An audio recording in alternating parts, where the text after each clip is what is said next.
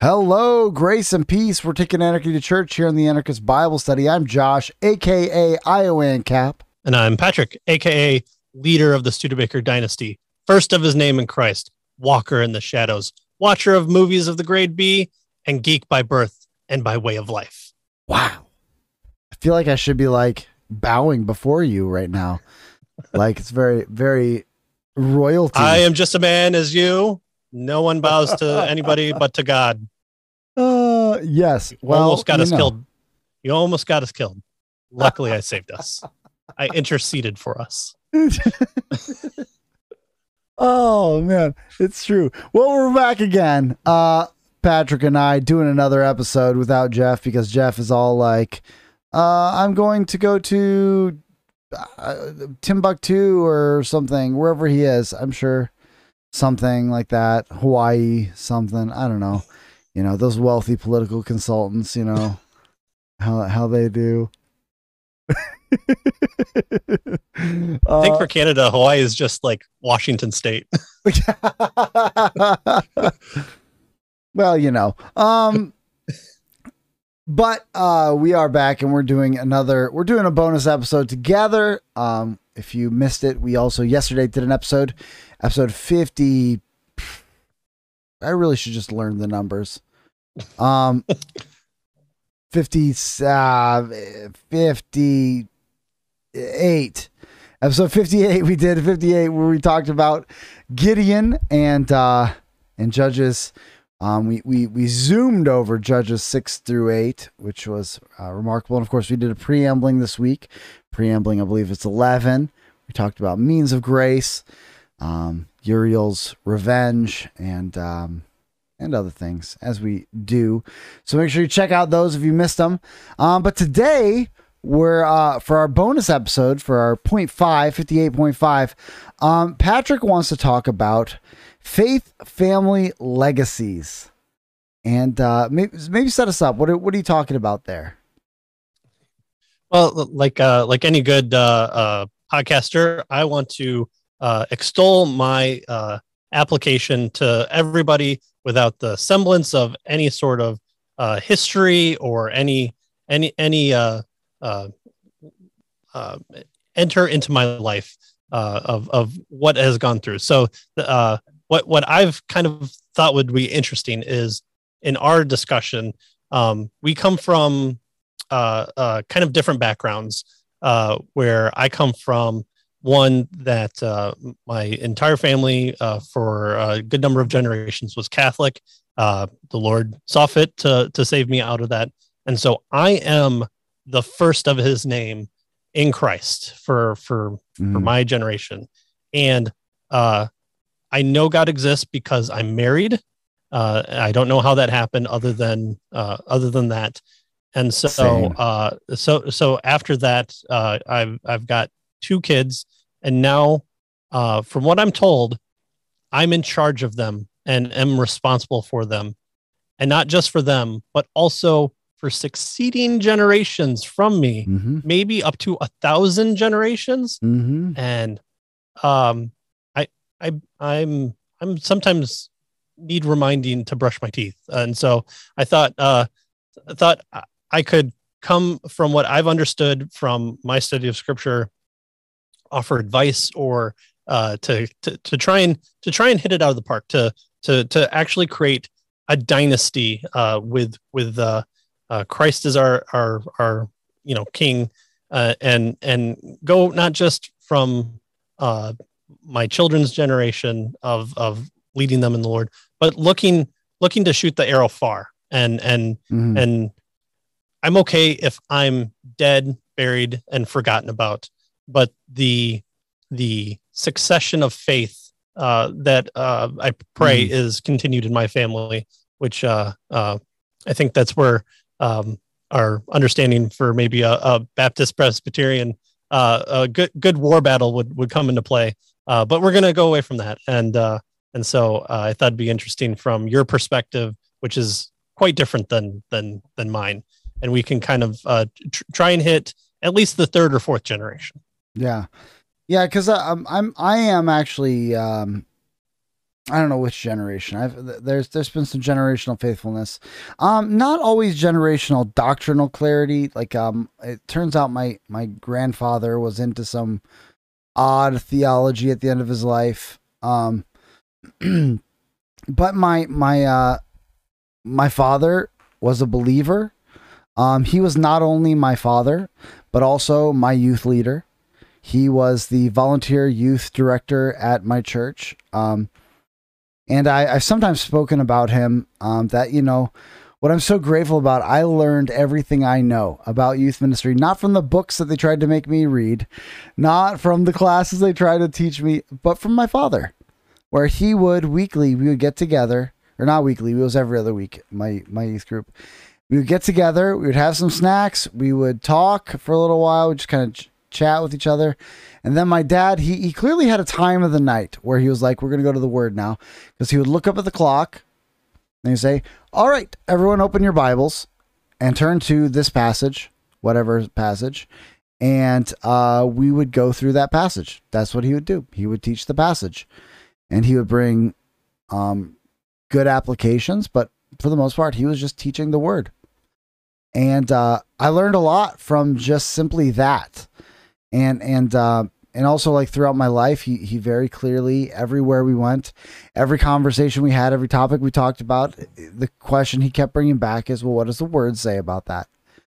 And um, I I uh, I am not the first generation. I am very pleased with the fact that I am at the very least a second generation um, Bible lover. Um, now, do he and I agree on everything? No, there's a few things we don't agree on. Um, but those things that we don't agree on pale in comparison to the great gift that he has been to me in, in uh, example of faith and um, of godliness. And so, you know, very pleased with my faith legacy, family legacy. Um, but it does, in some ways, also leave a lot of uh, leaves a high bar you know like in some ways because you're you're kind of striking out on your own like yeah you see someone talk about how like it means you're you're trying you're trying to figure things out from scratch some places but also like you know you you don't have a legacy to live up to too you know um, and so there's there's something to that as well um, but we definitely want to be legacy builders. We want to see our like from just a purely selfish perspective as a father who loves his children i want to see them come to the faith and love of the lord jesus christ. Right. And uh and so I, that's the content of my prayer and i and i work uh and also the content of a lot of our conversations. My wife and i we're, we're constantly reading books and talking about how can we do better. And um because whether you're a first generation or a 40th generation, you we all that's what we want. We want to see our children and our grandchildren walk with the Lord. You know? Right. Yeah. So um I kind of titled this as uh, a call to be a kingdom builder. And we understand that it's not just um the the kingdom of God encompasses the entirety of existence creation, uh, mm-hmm. and it goes not to just the church, but to kingdoms and countries, and also to our families. So, um, the the kingdom of God is found within me. Uh, I then conform my life to a sanctification process so that my heart gets me as close to Jesus's heart as I can get on this side of heaven, uh, where I I do it not because I'm I'm uh, earning my salvation, but because it has been earned by Christ and right. in love, in in gratitude, uh, I am I am matching to be what my my father is being, and so yeah. to expand that, then I want to to do what the apostles did and be able to say to my kid, kids in my family, which is a kingdom, look unto me and be like me and do what I do. Or yeah. at the very least, where are the times where I can point to and say, don't be like me? Uh, and, yeah. and, and as, as equally uh, well, uh, I'm, I'm not here to write scripture. So um, I, I, I think I have the ability to, to point to my, to my negatives as well. Oh, absolutely. Uh, but but we also do that in in our church. We do that. Um, you know, uh, for for for all all the all the great things that the state has given us. Um, that idea of expanding the the empire, expanding the countries, expanding the border has been linked uh, for for God's glory, uh, ultimately um, to to expand uh, His kingdom among um, the Native Americans, the First Nations, uh, just different people groups, uh, because we see them made in the image of God. And one of the things that I like in our church, um, our our church is. It, it's kind of known as the big church. We're not we're not a mega church by by any means. We just have a lot of uh, classrooms, and our cornerstone is in the middle of our church hmm. because we've expanded out upon that. And uh, I've I've enjoyed walking past that now uh, as as I'm looking more into this as as I'm as I'm seeing we took we took this small building and we expanded out because we grew we we were faithful. Um you know it's it's not a it's not a we we we caused more government land uh, to be untaxed. Although that's that's a a, a fourth area uh, uh, uh, benefit. Um but that's that's what we're called to be as a local church. And that's what we're called ultimately to to be in the kingdom of god uh, as as his servants. And so mm-hmm. uh, of, of course i get that. Now this may shock you but I, I get a lot of this from gk beale and and god dwells among us or if you want to be the super awesome person the temple and the church mission book what yeah uh, Who's this? That's a G, G and a K. G.K. Beale? I'm uh, I'm unaware of this G.K. Yeah. Beale fellow. Um, yeah. We rarely if, if deal with his work ourselves. if people think the Jesuits have a conspiracy, I think G.K. Beale probably has a conspiracy between our two podcasts for how many times we mentioned his name. you could, yeah, G.K. Beale shot. Um, we, but it's this, it's this idea though of, yeah, of God created the world for his glory. And yeah. uh, in in on on my show, Caves Across Apologetics, we're we're we're attempting to find a, a faithful theodicy. Uh, we're reading Scott Christensen's book, um, um, "What About Evil," uh, where we're trying where, mm-hmm. where his his posit is that even in evil, that is exactly where God is glorified. So the the world has evil, so that God can show His creation uh, different aspects that would not be available to us if evil weren't present. And so uh, yeah. that that uh, thinking process has continued. This this very impactful book. This reading again. Uh, uh, um, my, my, brain. I think uh, I, I only know my brain. for for us good philosophy nerds, that's that that's, that rings well with us. I know that my brain exists, and I I read Beale's book about the the topology of the garden and it, it i mean it blew my brain it, i felt the synapses forming as i said last week um, of of just how tied together scripture was on mm. god sets up the garden puts yeah. his people in there and says go conquer the world expand it he takes the tent and he says go conquer the people bring them in into uh, the, the tent mm-hmm. he works it out in the temple it's ultimately uh, seen in the glory and, and, incarnation of Jesus Christ. It's carried on as a command in the Great Commission uh, t- to his church and will ultimately be uh, finally fulfilled in the end.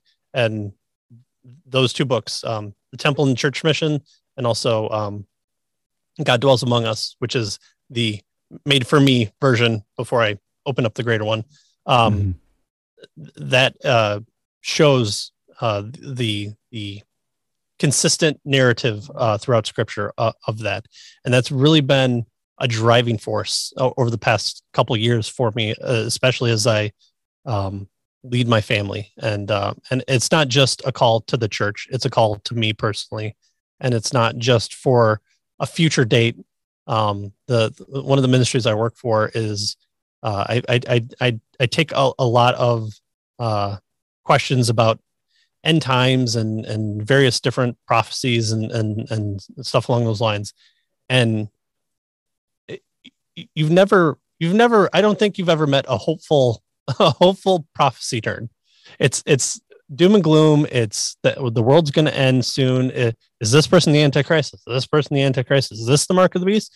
Uh, you know, you you've sinned because you believe that God could save people if they took the mark of the beast. Therefore, anyone who's ever studied under this preacher is is a heretic and and is damned to hell because that's exactly what Paul said or something along those lines. But just mm-hmm. the dour nature of of the questions, I, I, just go, where where is your hope?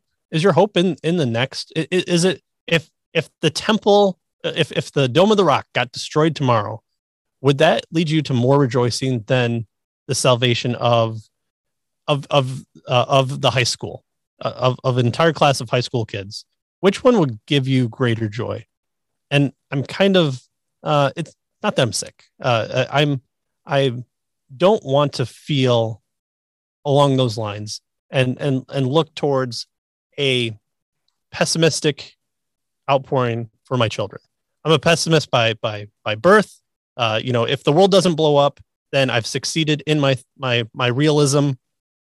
So that's how I structure my life. And so I, I want to um as I have kids, I, I don't have the luxury of being pessimistic. Um, you know, I shouldn't have had kids if, if that's where I want to go. Uh, but I want them to uh, be in a world where um, they have the proper um, tools to them where they can see God in the the way that I'm called to teach them, the, the way that the Bible has consistently put us as parents um, at the forefront of leading the next generation, of leading specifically those that God gave us, and mm-hmm. to do it in a way where the choices that I make, even though I'm, you know, I, I, I I've I'm I'm I'm Melchizedek. there there's no family behind me. Uh, it's unknown, um, and uh, and and I want to. Uh, I, I, I would I would like um, to lead in such a way that the kingdom is expanded uh, from the garden that he's planted within my life, and and go from there. So that's one of the things that I thought might be an interesting bonus episode. Yeah, yeah, and of course, you know, I think um, you're laying out a bunch of, um, you know, GK Beale, which I will never disagree with GK Beale, um, for fear that I'd be wrong. um, but you know, like that, that is true. Like, I think, um, this connects a little bit to our means of grace conversation, um, in our, in our preambling is, this, is that mm-hmm. there are tools that the Lord has given us for the purpose of being kingdom builders in our in our family and in our world.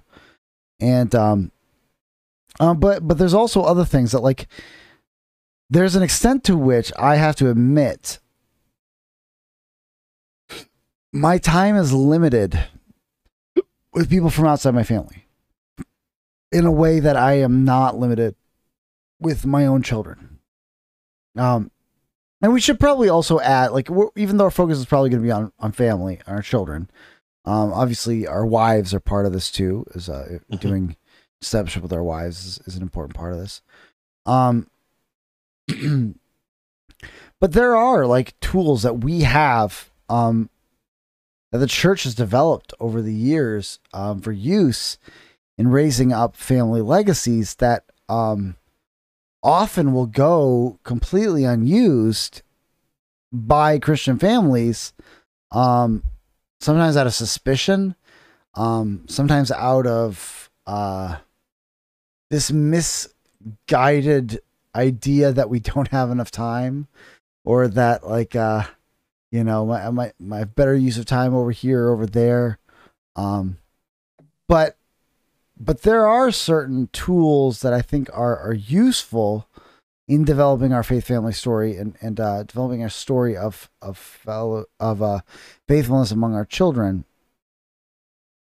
Um, but I think the first step is honestly looking to a more generational view of your life.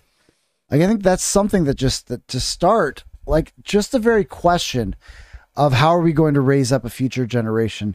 And the minute we start looking beyond ourselves, we are doing something kind of radical for our modern world. Um, you know, we live in a world that is so instantaneous and me, me, me. Even the way they have children, right? We have children because that's another experience I need to have. Is is being a mommy. I've done everything else. I've traveled. I've uh, gone out partying. Well, now I need to have the experience of being a mommy or being a daddy. Um, but but the goal is not to leave a legacy, but to just kind of I want this experience. And um, and I think the first step is to start thinking like you know the the most important thing that I am or the thing that I'm aiming at is not for my children alone to be faithful, but I am looking for grandchildren to be faithful. I'm looking to the third and fourth generations. Um, and I think that's a first step, right? It's an important first step. And I think that's an important first step for churches to take too. Like, unfortunately, churches aren't always family oriented. A lot of times, this is something that Voddie Baucham brings up a lot is like the place where the family is most divided is sometimes on Sunday morning. We show up and we all go to our different rooms in our different areas and and we don't worship together as a family. Um, so I'm going to come back to that topic um, when, when I'll, at the end. But yeah, so um, so what are some of the tools that we have in developing this kind of faith family story? Like, what what kind of tools do you look to use uh, with your family? Yeah. Um, so I've, I've kind of got maybe about four or five different ones that I've um, ruminated on. I don't know if these are the best. I don't know if these work out for everybody, but uh, but I've rooted them uh, in scripture, not just as in proof text, but in in that uh, that overarching um, uh, picture from God's perspective. And so, uh, with the first one, um, lo- looking at Genesis, looking at the garden, uh, and looking at the fall, and seeing uh, Adam hiding himself in nakedness away from God, who's calling out to him. And so, th- this is this is a, a concealment. This is, um, uh, you know, th- th- this is a. Uh, I, I've, I've, I've, I'm coming and I'm, I'm seeing myself in a way where I uh, feel a certain way. And this is Adam. I'm not, I'm not applying this to me. Um, where, where Adam is, is saying, um, "Oh, I'm naked, therefore I should f- feel ashamed." Who made that body? Who, who, who's the one that that has walked with you. There's there's nothing that you've done other than your sin. There's there's no there's no um, there's no change of clothing that you've done that mm. the day before wasn't also naked. And so this ability to walk with the Father even in our sin is is what we should desire. It's it's what it, you know. I, I'm not there to to say that uh, what Adam should have done or what should have happened, but at the very least, if if he would have sinned, he should have run to the Father. And so I see that as the father-child relationship. Now, mm. I I could get a stone off YouTube and say walk naked with your children, but I will just say walk openly with your children. Yeah, I, I think this is this is one of those things where I'm I'm very open and honest with my children about about the length and breadth of my knowledge. So much mm. so that where I will say that, you know, dead, dead, dead leads a, a lot of uh, big books that he won't be able to explain to you at this time, but we can, we can walk through and, and go hand in hand and learn a catechism that I've, I've never, I've never read before. So right now, uh, um, what my family has done, and uh, Brant Bosserman, um, who has written uh, amazing amazing um, uh, book on uh, uh, the, the, Trinity and and the necessity for that. He was on a podcast where he said, just sing the catechisms with your kids. Take a chapter through the Bible and go through it and talk about it. And so mm.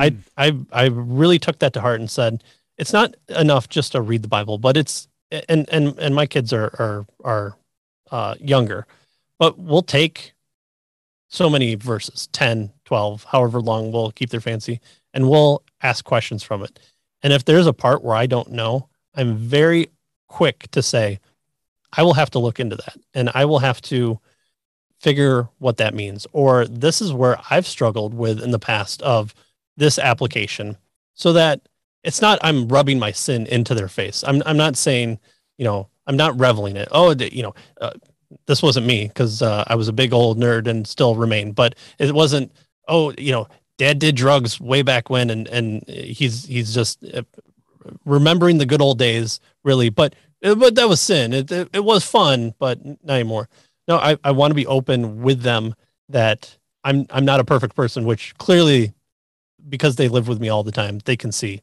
But I'm I'm I'm open and honest in that relationship so that when they sin when they struggle, when they don't know, it's okay for them to meet as a family, to come together, to to to walk with each other, and we'll find the answer. We'll figure it out. We'll find a different way of addressing uh, her sister taking her stuff. Uh, th- th- there, there's there's a way to understand um, God's truth if if we come together and we we do it um, as as a family unit. So that way, hopefully, when they grow up, have children, Lord willing, um, that they can then take that open and honest communication that's still couched in a uh, father-child relationship aspect, mm-hmm. uh, but where where it's being led like how God led Adam um, in the garden. Uh huh. Yeah, I like that that openness of the openness of uh, um so much of like um Paul's letters, you know, where he's talking to to Timothy and to the Ephesians like it's not just you remember my teaching, but you remember my cons my conduct when I was walking with you. And that's one of the that can be either one of our greatest weapons or our greatest uh failures is the way we match our conduct to our teaching with our children. Like there are many people who who will say, "Yeah, I grew up in a Christian family, but my father was a jerk, a drunk, a this or that." And um, so I learned that Christianity is just for hypocrites. Um, or there are also people who, like myself, I look back on my the way my father raised me, and I can say, you know, I I am blessed and I that I know what godliness looks like because of my father. And it wasn't because he was a perfect person. Like um, spoiler alert, there aren't any of those. um, right. Well, there is one. He's right now standing at the right hand of the throne. Um, but he's the one that kicked us out of the garden. yeah. This side of eternity, there aren't any perfect people. But in many ways, one of the things that we can do to show our children um, a good example is to repent when we fall short. You know, to be the father who is quick to apologize yeah, and to say, right. I overreacted or I was being inconsistent or you're right, it wasn't fair the way I treated you and your brother um, differently in that situation. And, and to, to quickly look from their perspective and, and be willing to apologize to, to yeah to to be transparent a little bit with them and and and even to be transparent about our struggles sometimes to be like hey buddy you're struggling with your faith. You know sometimes i struggle with my faith. Um we should pray for each other that that we can um have stronger faith and, and look to encourage each other. And um you know, sometimes people think also too much in a top down manner that I'm supposed to be the authority all the way over my child. But some, you know, the goal is actually for us to be brothers in Christ. Yeah.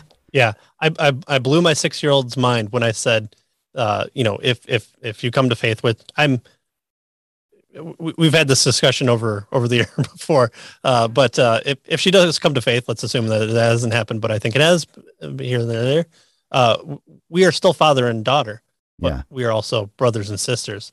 And yeah. it was like, what? Really? Yeah. Yeah. Blew her mind. And yeah. that's um, but it's important. Yeah, like I think I like that. I also like um you had said something that I want to come back to because uh, it could be taken the wrong way of like it's not just enough to read the Bible with them to, to do catechisms. And of course, that someone's going to hear that and be like, "But I thought you said scripture is sufficient." So we should probably be clear about what we mean by that by like going to catechisms and not just reading scripture with our children. Right. So Yeah. yeah. Yeah. It, it's it's it's it's doing church with them in the confines of your home. It's it's expanding upon it's just it's, it's systematically talking about who God is, who we are, what our relationship is, who Jesus is, all these things, and and and uh, this show has helped as well. I, I, I want to sing the praises of Anarchist Bible Study for being anarchist. Uh, you've really put a lot of things in order, and I don't appreciate that.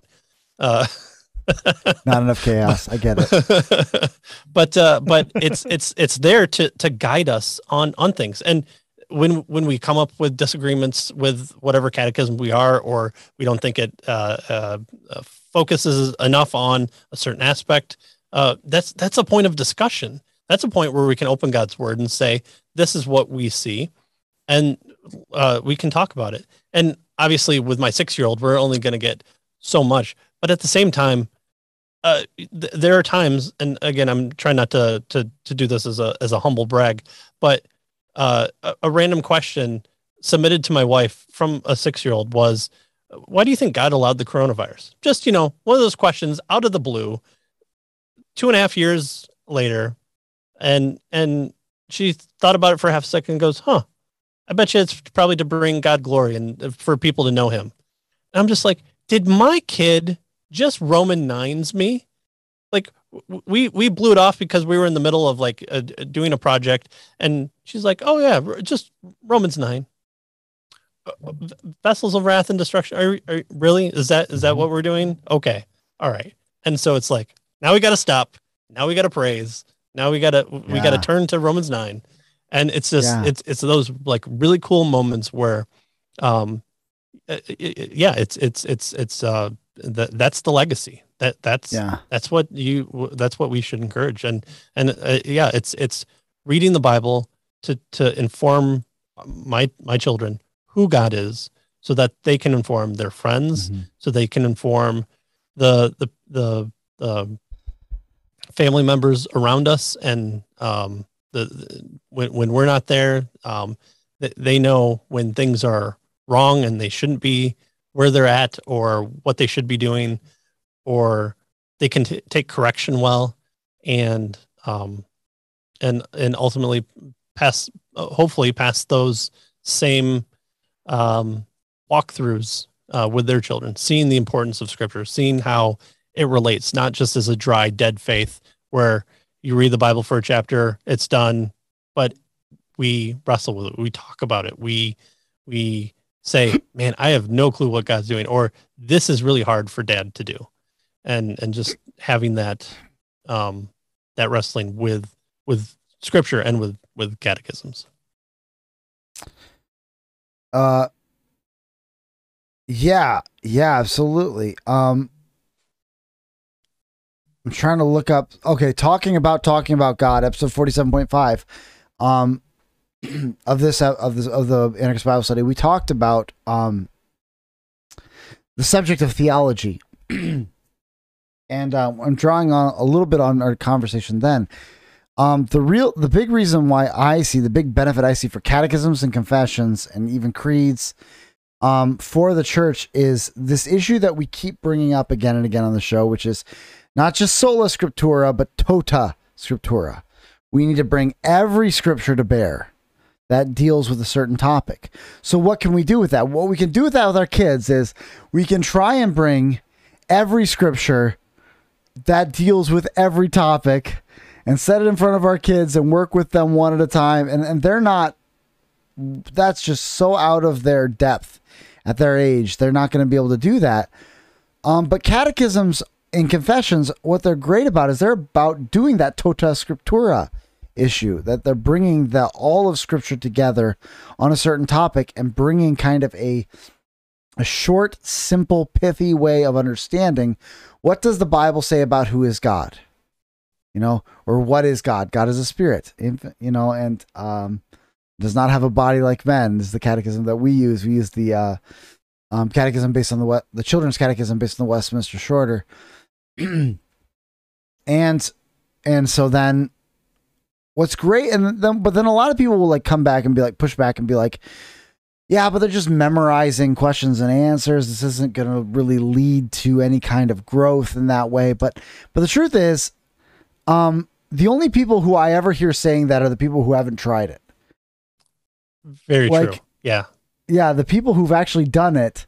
Like what i've something fantastic that we've been seeing is my oldest son has begun including his catechisms in his prayers.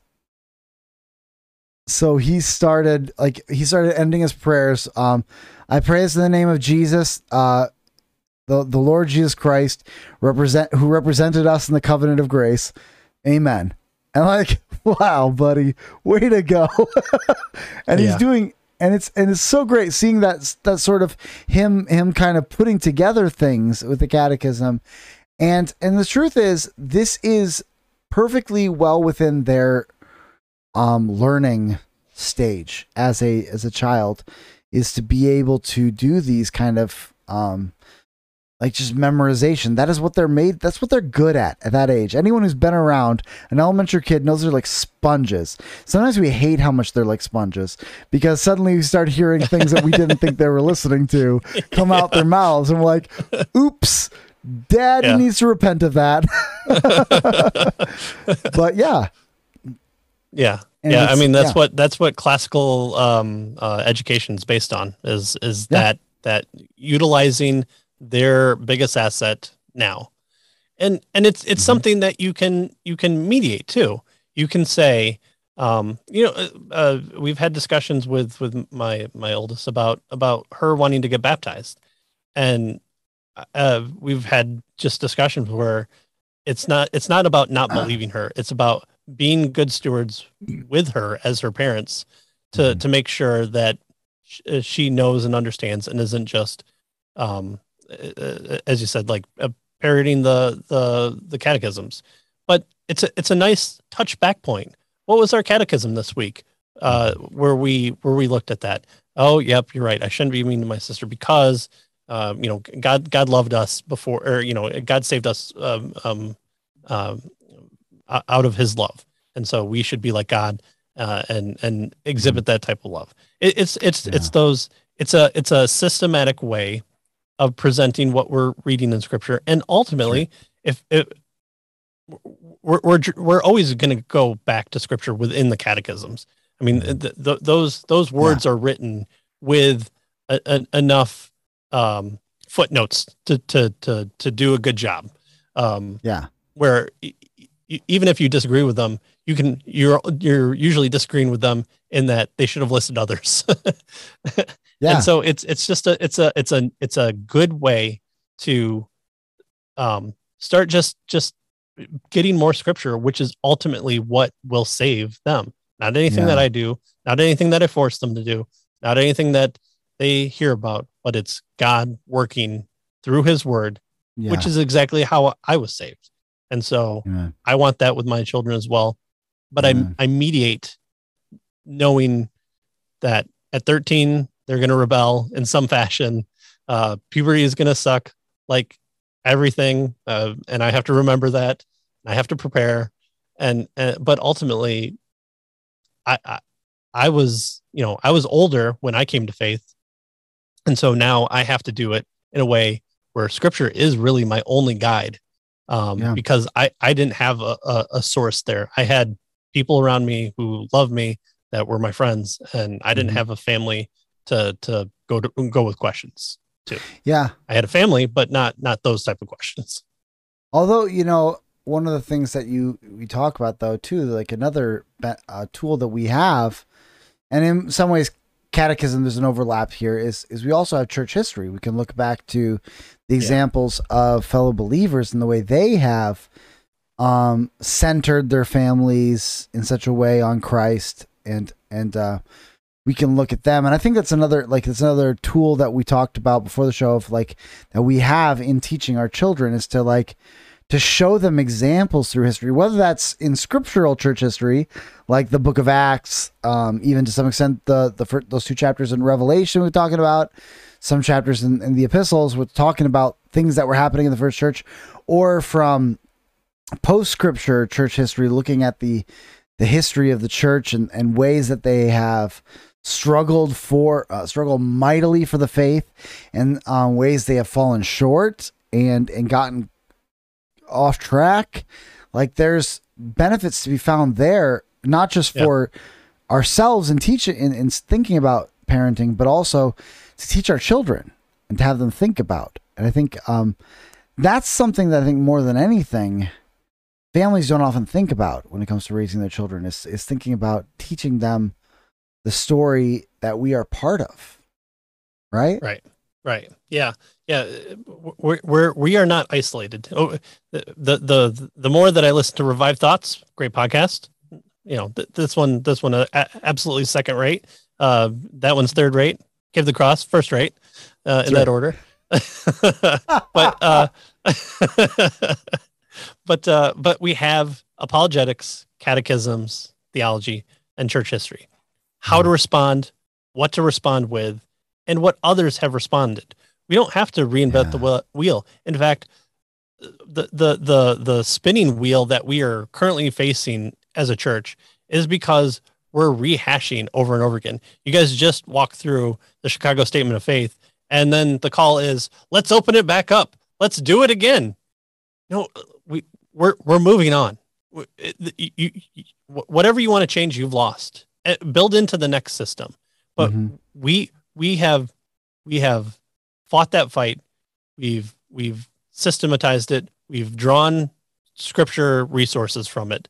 If you disagree with it, you're you're just not applying that portion. And I'm not saying that we're beholden to the Chicago Statement of Faith by any means, but it's really hard to disagree with um, because of of what we should be- believe about who God is.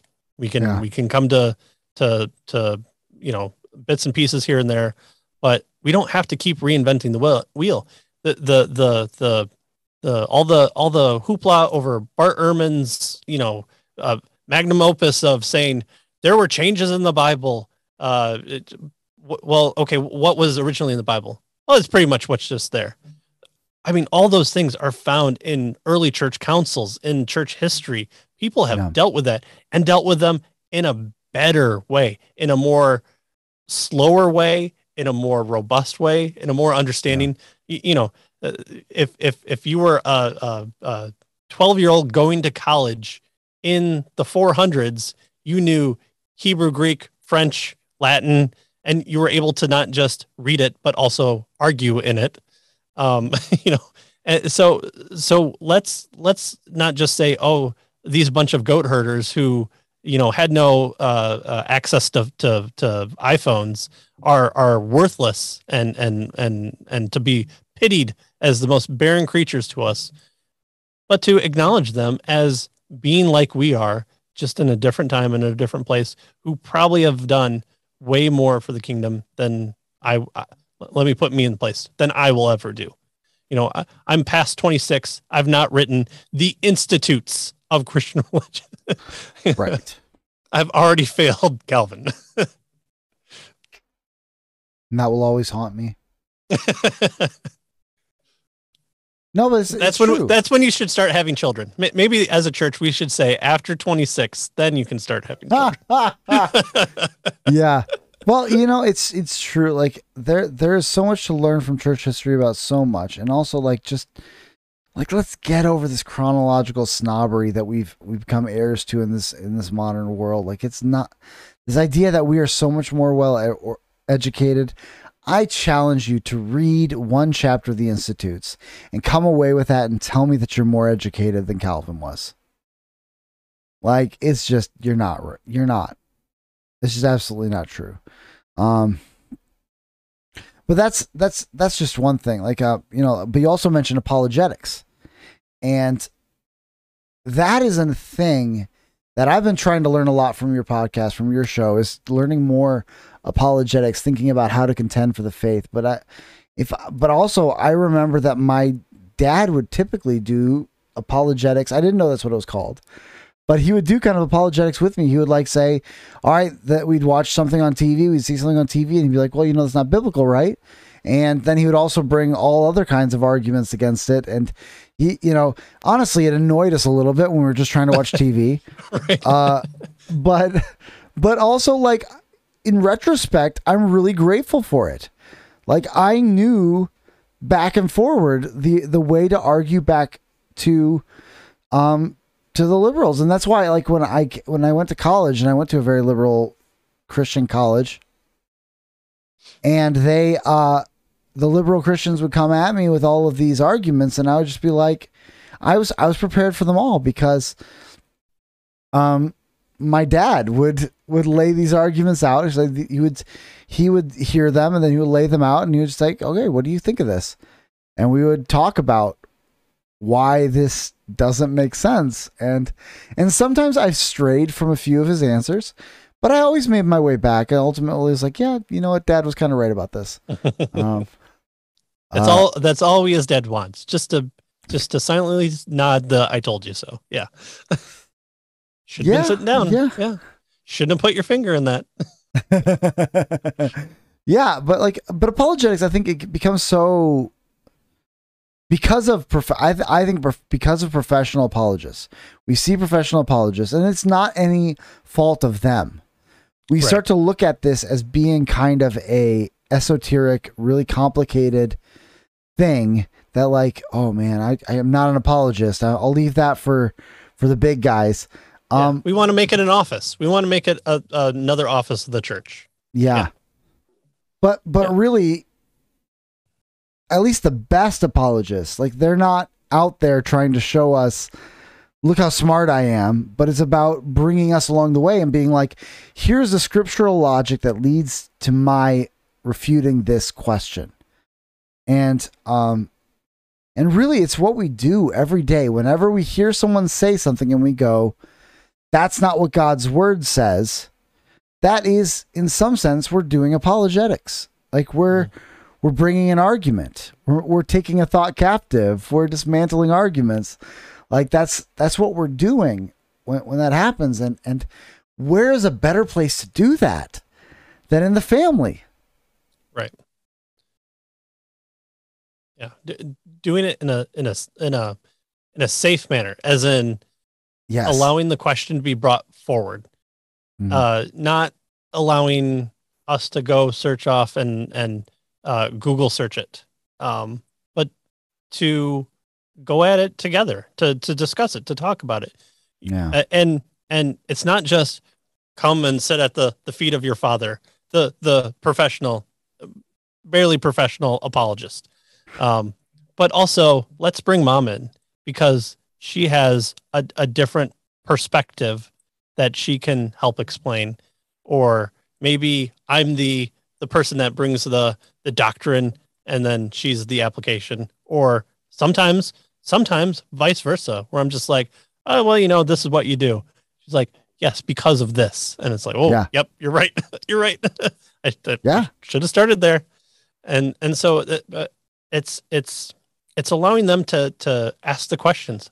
Uh, uh, read read uh, six verses in the bible and and let your kid try and remember the four questions they had where then you have to read the entire bible uh, uh, verse again to get to that one word that Uh-huh. she couldn't remember you know we've we've done that before Yeah. where I've, Oh, yeah. I've picked up my speed reading but it's it's allowing for well this is a hard concept or or you, you know it, it's it's it's uh being able to just trust that the word is going to be there as the answer because either Yeah. we believe it or we don't there are things that are hard. There are things that are difficult. There are things that we might not understand. We might not fully understand textual criticism uh, and and and have that level of confidence. But uh, you know i'll point to a few books behind me that that i've i've been blessed by people who did the hard work and explained it to me where i can pick up a 200 page book uh, for someone who studied it for 20 years and be really grateful to that person and then be able to parrot that to other people like they're my words but it's really i'm just reading it and putting my little spin on it and then we call it a show look at that That's right.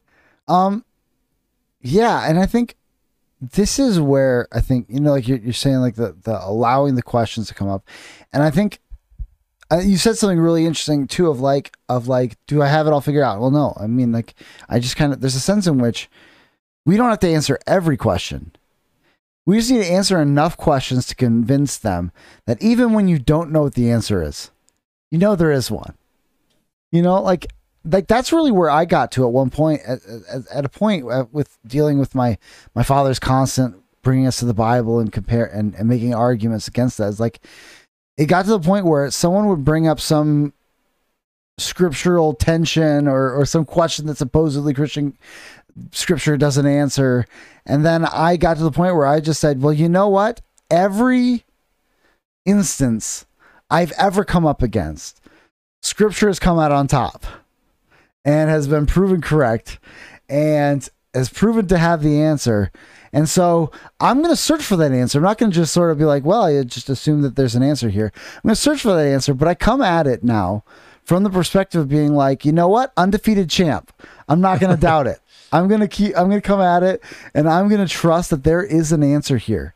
And uh, I'm going to search it and I'm to look for that argument and and sometimes that's the best thing we can do for the kids, which is, in my humble opinion, what makes sheltering children such a bad idea. Like sheltering, by which I mean, I don't mean, sh- but sometimes people think of sheltering as protection, like protecting them from certain sins. Right. And that's not sheltering. That's protecting Yeah. your children from certain sins that can get a hold of them.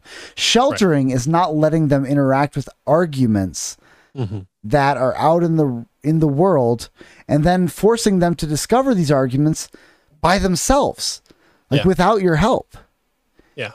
and Yeah, and that you- does happen you you you can't uh, tread on the idea that well no one believes that homosexuality is correct and then 30 years later uh, you you you you were told about the dangers of those evil homosexuals those gays that just want to take you and rape you and and they're you know they're they're skeevy they're done in poor makeup and poor light.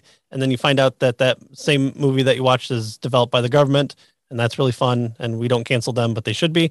Uh, but then you meet normal person. In fact maybe somebody in your family. And all of a sudden those scary images that you have of the evil gays suddenly becomes well if they lied to me about that. Yeah. What, what else did they or were incorrect about? Yeah. What else were they incorrect about? Yeah and so it's it's not allowing you to be able to tread on the answer of i don't know. Uh, right. it, it it if if you can point to a source and say i'm sure this has the answer and you've you've answered 48 questions the two that you didn't answer think about as a as, as a friend. Uh, I, let, let me help you fix your computer your car whatever it might be.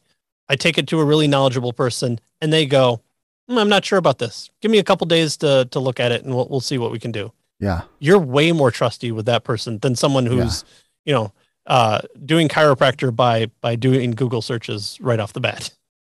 Yeah. Yeah and and i think there's also like you you also touched on something of like an apologetics of like not overdoing your answers.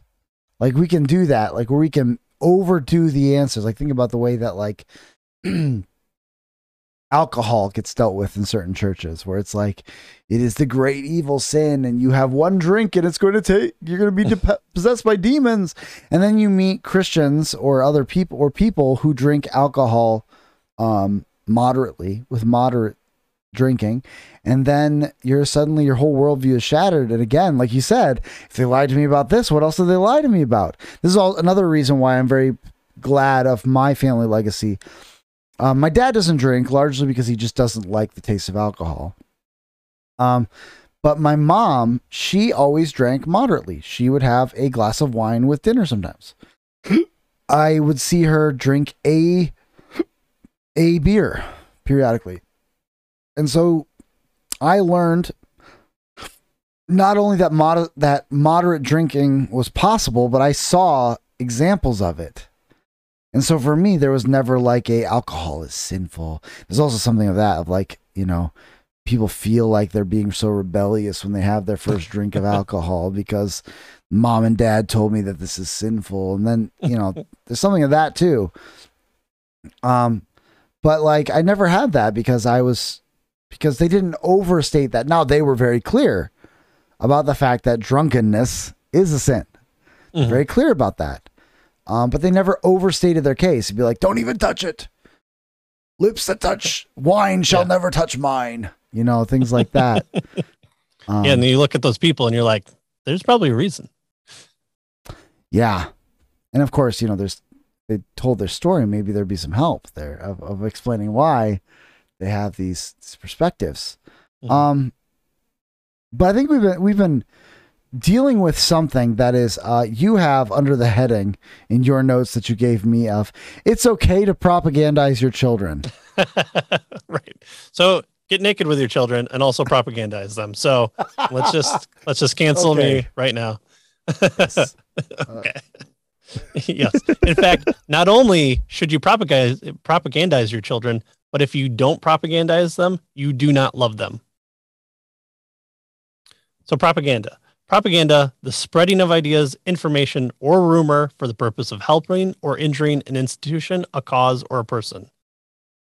The other side is doing that. They don't care about your children. They don't Yeah. care what happens. Wh- wh- Whatever evil thing, person, idea you have in your mind that is against you, they they want your children to do that.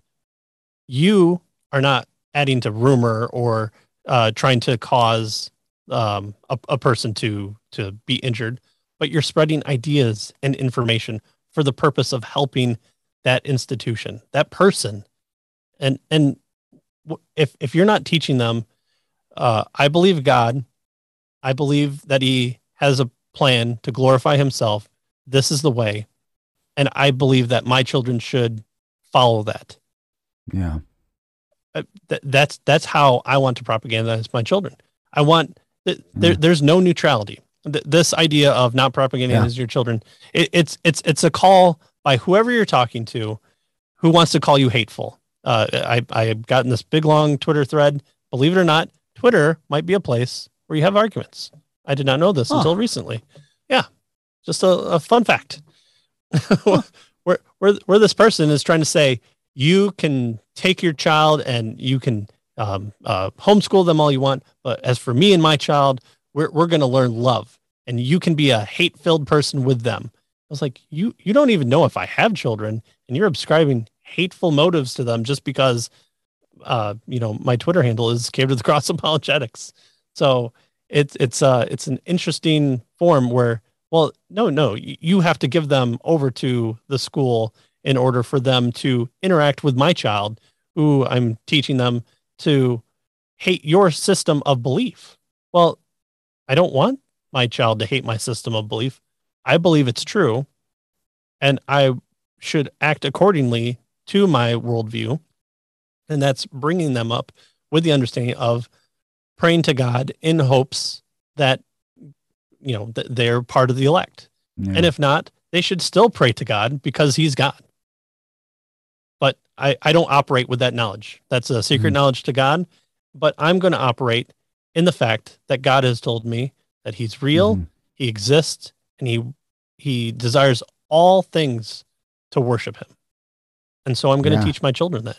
There's no neutrality there. I am propagandizing my child Yeah. because I believe that's the truth. And therefore, I'm propagandizing them in love. And I'm doing it if if I if I didn't love them, I wouldn't care. You make up your own mind. You make up your own decision. Now uh, we're we're not forcing. We're not saying no food for you unless if you say your prayers tonight. It's a relationship. It's it's building upon the trust of of of what everyone has done. And and everyone has propagandized their children. Everyone has thought in some capacity that they're the the best. They have it correct. They're going to offer up suggestions. Here's how you grow uh, corn. Here's how you uh, build a building. Here's how you take over a business uh, through uh, uh, through the use of of of uh, banking. We've we've had those those people raise their children in that fashion. And guess what? That's propaganda. There's the negative context to it, Mm. obviously. But again, it's you're doing it out of love and you're doing it because Yeah. that propaganda you believe in. Th- that's information you want to pass to them. Yeah. And so hypocrisy and rejection of reality can only tread on the good graces of previous objective worldviews. And so when we see that out in the world, we we clearly want to reject it. But we need to have something in its place. Mhm. Okay, that's what the world says, that's what the other Yeah. side says, it's what the other is. But uh, it's it's like the Gnostics. The Gnostics called for celibacy and rejection of objective reality, and that wiped out their movement. There was no progenity. There was no. Mhm. Uh, th- these ideas are so great and so truthful that they progress to the next generation. Uh, it it took 1800 1900 years for for their writings to be found and cared about, and for them to talk about the secrets of the Bible on the History Channel, the the Bible, the lost books, and for us to care about them. That that's when Mhm. we cared about them. yeah. They, they were the, the the most dangerous source, and they wanted people in the church to bring them out Mhm. for them ultimately to to pass away because they rejected the family and reality. And that's just what's happening now. And Mhm. again, going back to church history, apologetics, good theology, Mhm. that that that's that's what we're called to do. And again, Yeah. it's it's something do we believe it? If we believe it, it will prosper, it will continue to grow and preceding generations, not just our immediate ones, will benefit from it. Even even in unbelief, the common grace will abound even more. So even in the the un, uh, possible unbelief of grandchildren, great grandchildren, God is still glorified. Mhm. Yeah, and I think you know there's a word that you brought up in our in our notes that I thought is so helpful for this point of of teaching and, and propagating the truth to our children. That's the subject of worldview. Like so much of the work is done to our children, especially if they go to public school, where it's not that they're being argued against God and God's word necessarily, though they're starting to now. Uh, but for much of history, it wasn't that they were argued against it. It's that they were creating a worldview in which every, in which, as as some of their philosophers say, the God hypothesis was unnecessary. That you could answer everything with science. It's fine if you go to church on Sunday. That's fine. I don't care. Who cares about that? It's fine that you get your moral compass from the Bible. I don't care. But but every significant question, every important question can be answered by science whether it's social science or biology or chemistry or or psychology, we can come up with the answer to almost every question. And the question, and of course, there's a, a a similar thing to what we said about the Bible that's applied to that. Like, well, science can't figure it out yet. It will. It, it'll happen sooner or later. And uh, and so there's a there is it's it's a setting up of a worldview in which it's fine if you worship on Sunday, but don't let it affect the rest of your week. Like that is a worldview being instilled in them. In which case, like for a while, maybe they'll they'll be able to read both the Bible and their science book and the uh, Aesop's fables. But at some point, there's going to be a tension, and what are they going to go with? They're going to go with the worldview that's been most inculcated into their own view of the world. What jives most with the way they already see the world is how they're going to go. And so, teaching them a biblical worldview through apologetics, through catechism, through church history, even through economics, as, as you brought up, um, teaching them a proper worldview is an important part of teaching our children so that when they get to the point of asking questions, when they, the issues come up, they're already seeing generally from a divine scriptural worldview. And so they're going to look for answers within that worldview and they're not going to be poisoned against the Bible prematurely. That's really what happens. And so, like you say, there is propaganda going on. Like, and so if you if you think that you can take the high ground, first of all, it's not the high ground. You're you're wrong. by saying you shouldn't do this. Um, I see hear this a lot among libertarian Christians. I don't want to propagandize my children. Yeah, well, good luck with that. They're going to be propagandized by someone.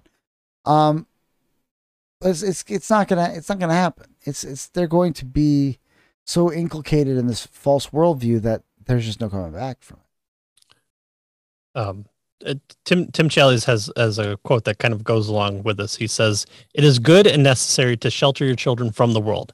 It is also good and necessary to expose your children to the world while they are still under your care, and you can help yeah. them interpret what they are seeing and experiencing. Do that with wisdom. Your task as a parent is to prepare your children to live and thrive in this world, not some other one." Yeah. And so it, it's it's not it's not accept this worldview because uh, it's it's the one I believe in, therefore I win.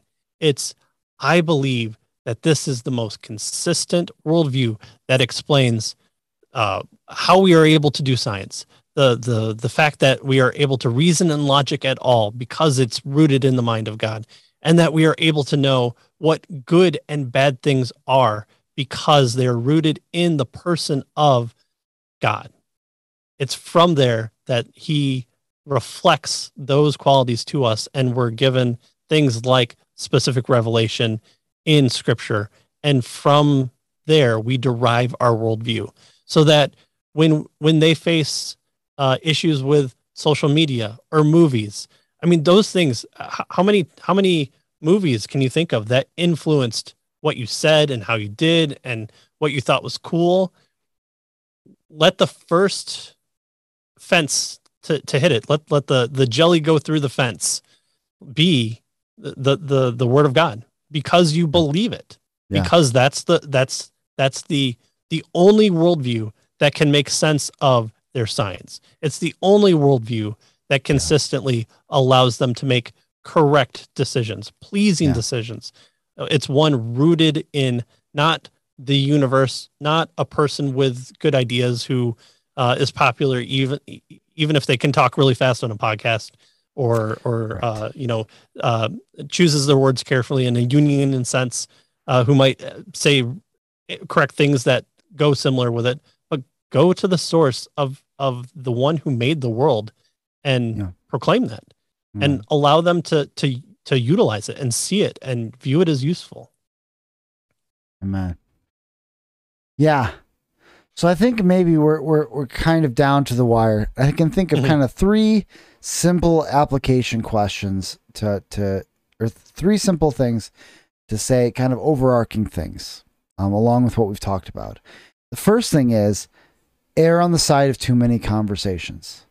This is something that I definitely learned from my father. Is like I said, oh my gosh, we're just trying to watch TV over here. And he's starting some conversation about sexual morality here. But you know what? I'm glad he erred on the side of too many conversations and even of bringing up the same conversation often, like repeatedly. Like sometimes we would make fun of my dad that he would just say the same things over and over again. And so, you know, like he'd tell the same stories and the same jokes and the same lectures.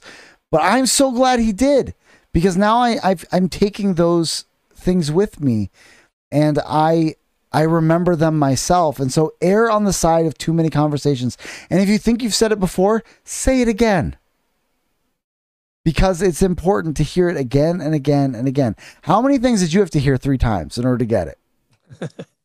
I think that's important. Like err on the side of too many conversations.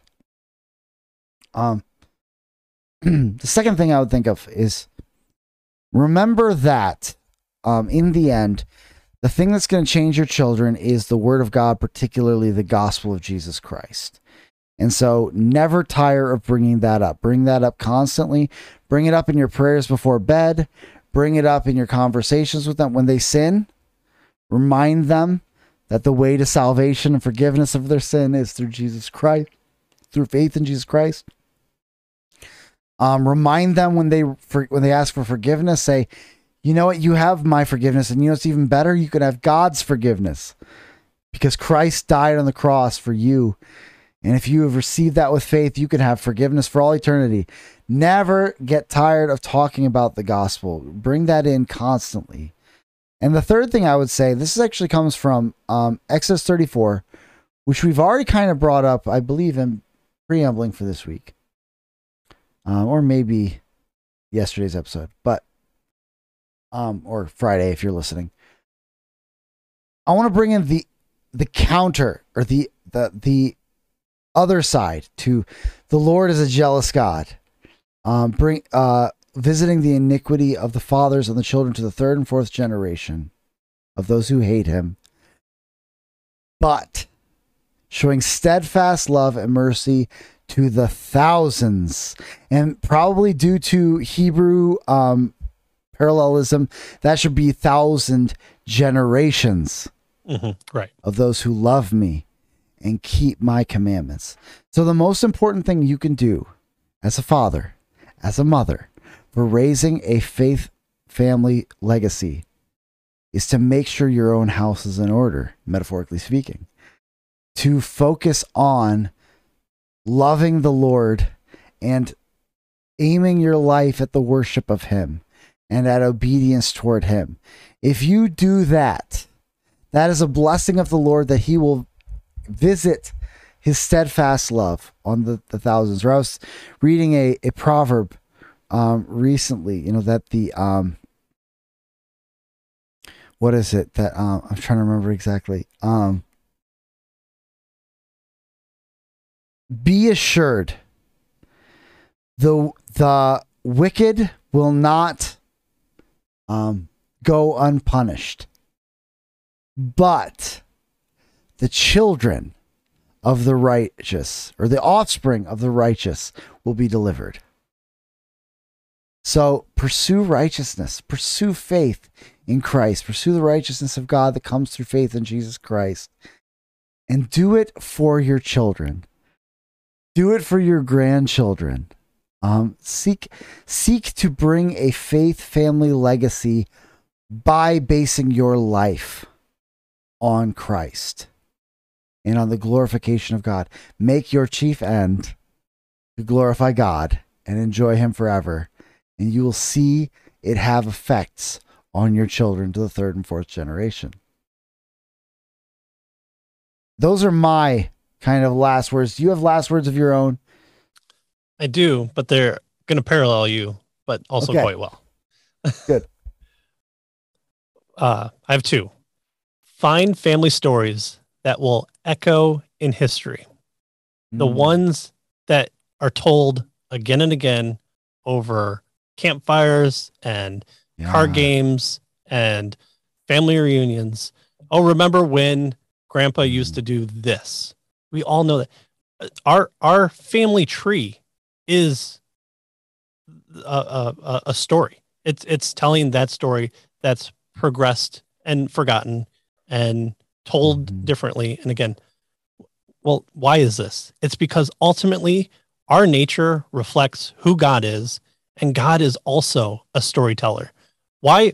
Why when we went through uh, Gideon's story, is it not just don't be uh, uh, uh, an I- idolater?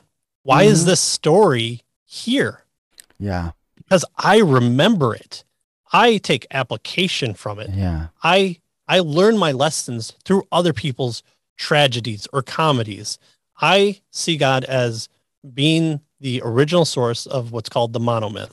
And uh, you know, uh, Mm. there's this little known author named J.R.R. Tolkien who may have Hmm. written about this and and modeled his stories based on it. Little known author. Pick up a couple books. You might like it. I think you'll you'll get a kick out of it. but this this myth, worldviews constructed through stories, complete with rituals, corporate identity markers, values, ethics, as well as a familiar hero and villains that we can relate to. And so we see in the story of God, why isn't it not just the these and thous and the do's and do nots? Why why why are we reading these stories of people?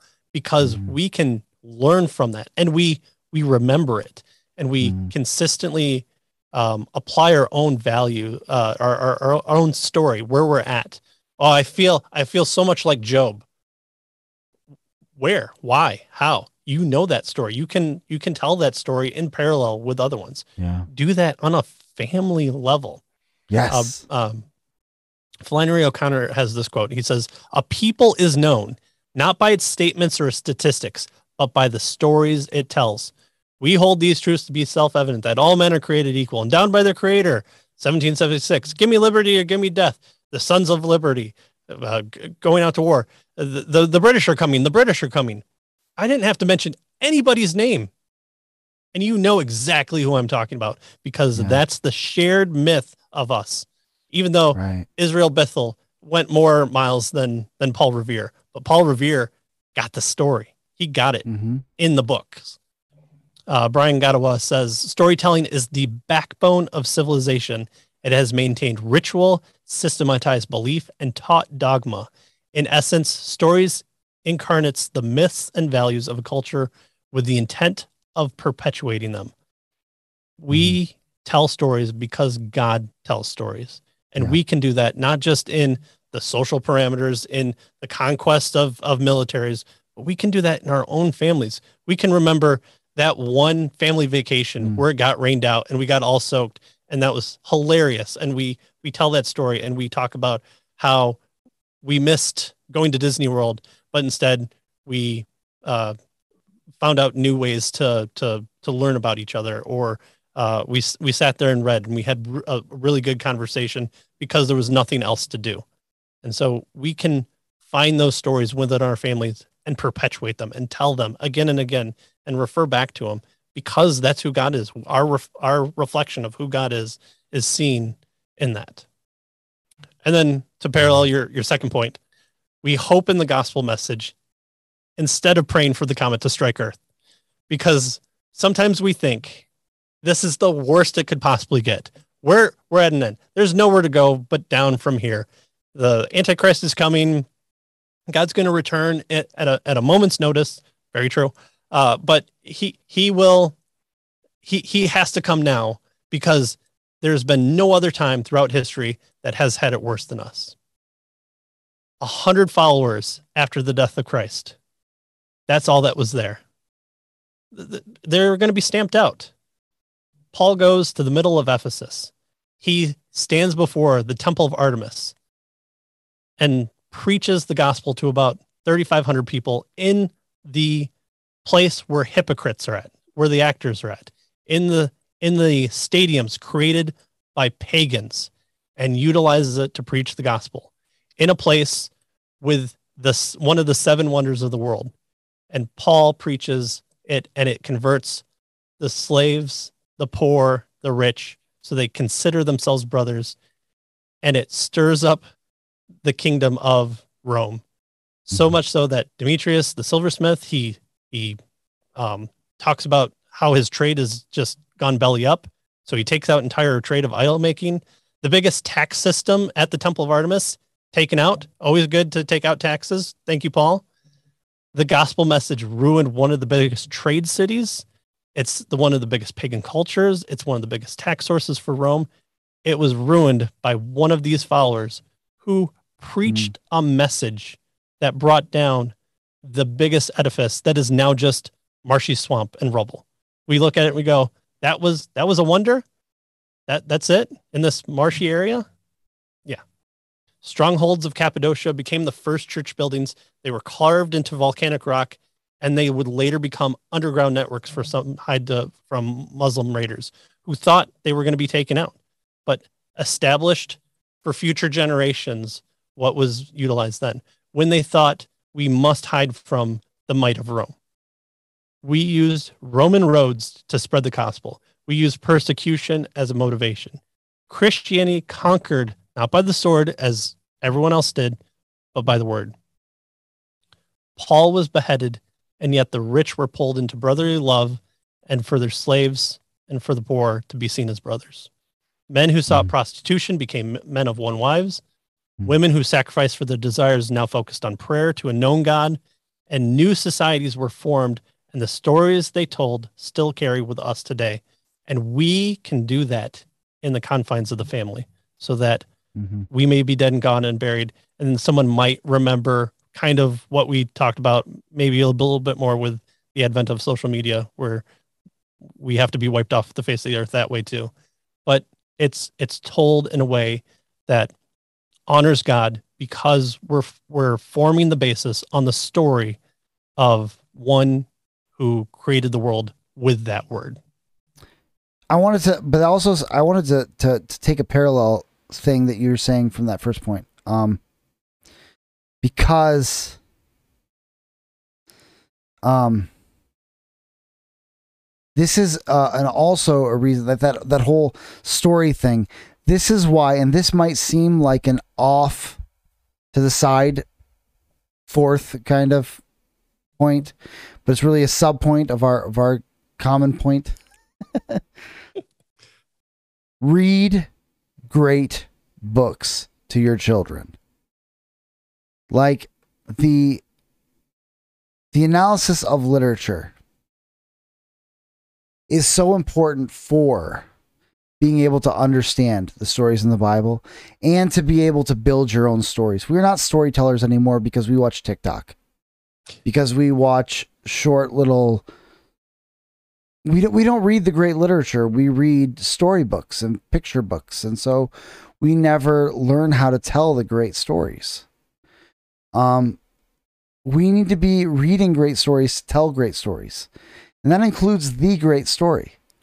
Like the reason why there are people who have been able to see the great gospel threads of the scriptures because they've read great stories and they learned how to analyze great stories and so I'm going to beg you for the sake of their faith read The Hobbit to your children.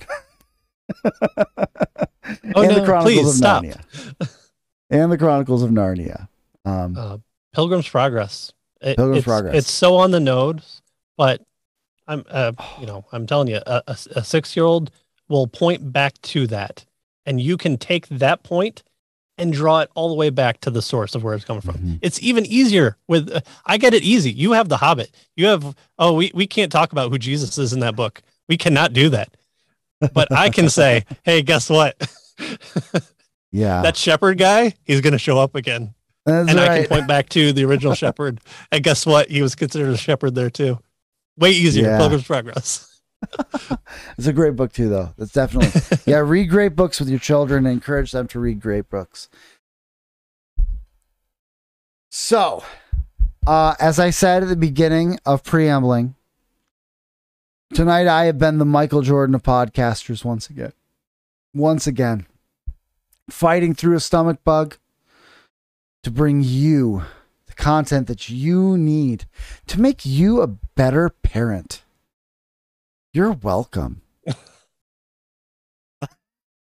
but that does mean that I need to get to sleep. So uh, we're gonna we're gonna get uh, we're gonna go ahead and, sh- and and turn off. But seriously though, thank you once again. Thank you for joining us and uh, listening or watching or however you're consuming this um, product. Um, we we um, we started looking at the stats a little bit more um, and and it's it really is just blowing our mind that anyone is finding that this content is worth listening to and watching, and we appreciate it so much that you join us week after week, and uh, um, and and so if you if you do appreciate it, want to help us out, you can do so by sharing the episode.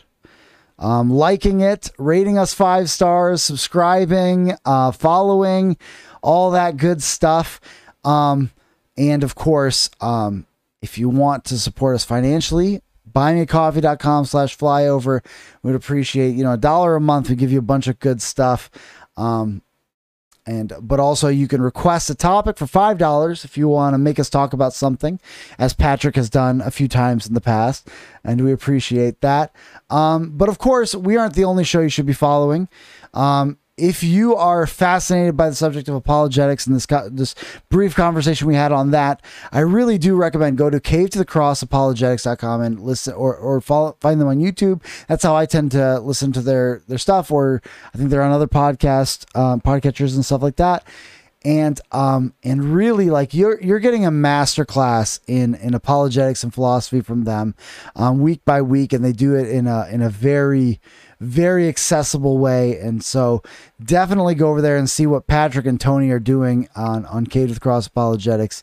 And uh, I think you've also got a Patreon, right? Yeah, sure. Where they can throw money at you too? Yeah, maybe. I don't know. I've, I've kind of been thinking of taking off, but that's okay. Okay. Well, it doesn't matter. Yeah, If you want to. You know, if you want to give them money, you I- act I'd, quickly. I'd, I'd rather if, if you want to support me, support this podcast so that they can hire me as their video editor sometime in the future. there you have it. There you have it. Support Cave to the Cross by supporting us. um, yeah, and of we- course, Uh, Sorry, on. we, we, we, we do have a lot of fun. We, uh, you can go to our page, cave to the cross.com. You can see the books that we did, click on the books, and then you just watch it from the bottom up. Uh, we've interviewed just some amazing people who it's Mm-hmm. Yeah. amazing what happens when you tell people, Hey, I have a podcast. Can you come on? And no one ever checks to see if anyone's watching, which I greatly appreciate because I've, I've, I've interacted with some, some people that, uh, that have been absolutely amazing. Uh, and you can see all those uh, interviews in their own separate uh, scheme too. Uh, I do uh, book reviews off based off Goodreads, but kind of in a longer form, um, and that's been a lot of fun as well. Just kind of what whatever comes to mind, and and I I go through, and uh, that's that's been a lot of fun. And we break it up into short clips, so that way you don't want to watch something that's oh so long, like well not this show this this show. We only do about 35 minutes. But if you didn't want to watch that much What we break them up into shorter episodes. I know. I, I i felt like i didn't have to talk as fast on this the, the show. It's, it's been great.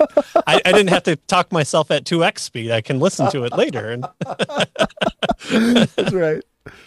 but so no i i thank you. And uh i appreciate your guys show. I appreciate uh just your both you and jeff's uh friendship uh I, again I, I say it every time and I, I mean it i greatly appreciate you and and love you both and uh thanks for having me back on and we'll see you next year Well, the feeling is mutual. We definitely love and appreciate you as well. Um, and uh, you can see our saying that more regularly um, by going to buymeacoffee.com slash flyover. And for $1 a month, you get to rewatch the episode and see our chats, and uh, which is not only puns, we do uh, share our appreciation for one another.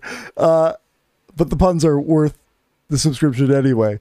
Uh, um, so yeah, go to Cave to the Cross, go to Buy Me a Coffee, subscribe, share, tell a friend, and uh, of course, most importantly, join us again next week when we take anarchy to church here in the Anarchist Bible Study. Grace and peace.